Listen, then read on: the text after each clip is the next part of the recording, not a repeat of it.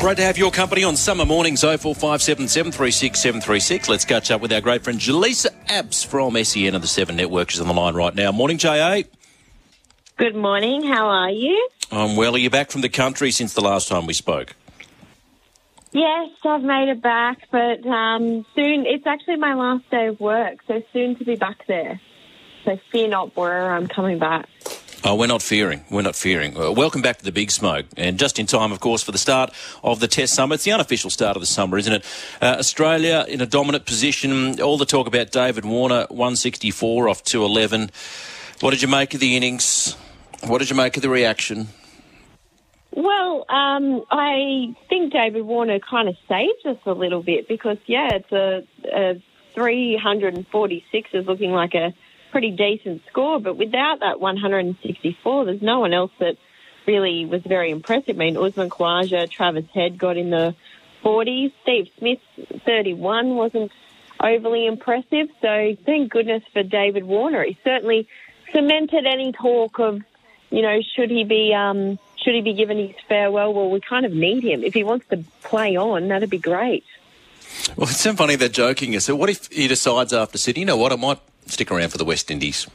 Why not? You know, wouldn't that be an about face of all about face? I don't think it's going to happen somehow. But you know, the 164. This is a thing. Uh, with when it comes to Dave Warner, it's always a case of well, he's, he's got one of these around the corner. They've been sweating on it. They probably yeah, yeah. would have wanted it to come sooner. But, you know, home conditions against Pakistan, you felt, uh, given his strong record against his nation at home in particular, you felt that it was just. And, you know, with all that, the storyline surrounding him, the lead up, the Mitchell Johnson stuff, it just, you got that sense that he was going to deliver yesterday. Yeah, if he never needed any reason to deliver, I mean, Mitchell Johnson gave it to him, didn't he? Like, just to, to prove everybody wrong. But um, I mean, the timing of what Mitchell Johnson was saying was uh, not great for his point because David Warner has been in uh, really good form, and you're right. Everyone could sort of feel like this was coming. Yeah, yeah, it's um, you know, and the white ball form that he carried over, people say it's a different format, but you know, for somebody of his calibre that's played as much cricket, he just needs to feel the ball in the middle of the bat, and, and that's enough for him. Pakistan, think about it is, I mean, they wasted the movement early. Uh, the second new ball actually bowled really, really well. Shahzad in particular, I thought. But the thing about it is, uh, it took a couple of catches. The complexion of day one looks a bit different. Yeah, um, I was actually pretty impressed with um, Pakistan's bowling towards uh, the later sort of time, I, I thought they were maybe. I actually thought everyone is kind of underestimated. Everyone's been talking about this test summer and it's not going to be very interesting and blah blah blah. But I actually think um, Pakistan maybe are being underestimated a little bit. Like I think the West Indies, um, no one probably needed an encore of that. What happened last mm. year? Um, but mm. Pakistan, I mean, they've got some good, strong uh, bowlers in there. But uh, their batting is what um, what we'll really have to see if they can test ha- handle the the quicks that we have. Yeah.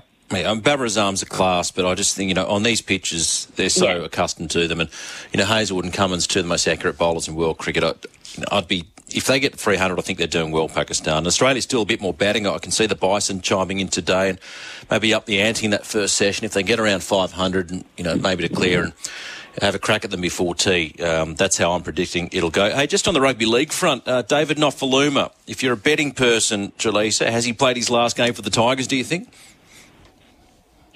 I would have said that, but I would have said the same thing about Raymond Faitala-Mariner at the Bulldogs a few mm. weeks ago. Remember when we were hearing that, you know, he wasn't going to come to training and he was banned? And um, I actually spoke to him um, a few days ago, and he said he he's all in now, and um, you know, he's a very proud to be a Bulldogs player, and that he was never banned from the club. So uh, interesting how these things sort of play out behind closed doors. So I would have said, yeah, he's probably has, but then I would have said the same thing about Raymond. Now, your beloved Raiders, we know that Ricky has a soft spot for his pursuit of English play. So, can you give a glimmer of hope to us Red V fans? There's rumours or talk in the papers today that they'd be very interested in the services of the English 5'8 St Helens star Jack Welsby at 22 years of age. Is it worth throwing the kitchen sink at another pommy, Jelisa Apps? I think it's worth throwing the kitchen sink at anyone at the moment. I'm a little bit concerned I've What got, about us? I've got We'll real. be right. No, I've got real. No, fears for the for the Raiders. Weren't you talking about the Oh, Raiders? No, talking about the Dragons. They, they're looking about uh, looking to get Jack Welsby, and was saying obviously Ricky has invested over the years in a number of English players. And I wonder too why clubs don't sort of think more outside the box and cast the net further and wider to, you know, extract some of this talent from the UK. You know, you- I think it. You know what? I thought it. Um, I thought that it made sense maybe a few years ago, but now that the game has changed a little bit, I'm not sure that the English players have the impact that they did when you know back probably just before that premiership when the Raiders did recruit all the you know we had John Bateman, we had all those English players that kind of took them to the uh, grand final. Unfortunately, not the premiership, but um, I think that they, they had a greater impact. And if you look at that season that um, they got to the grand final, that was all uh, John Bateman one-on-one strips, and then everyone kind of figured out how to negate that. So I don't know whether they have the impact that maybe of the few years ago, and purely just because of the the changes in the game, but you probably need to get anyone. Well, Jelisa Apps, an Anglophobe, as we revealed on the program today. What's on the agenda for the rest of the afternoon? Uh, well, I am heading um, to the Bulldogs are doing some um, some really nice charity work, so I'll be heading along to that. And then Tommy Turbo is speaking at Manly. I feel a little bit like deja vu. I feel like every few years I keep doing in the preseason the Tommy Turbo's back from injury story.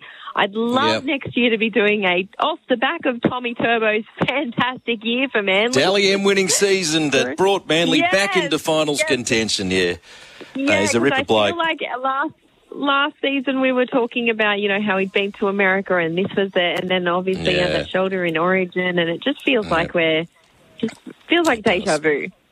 It does. Deja vu all over again, as Rex Mossop would say. Got to fly. Thank you, J.A. Okay, bye bye. And Jelisa Apps, break it back with more.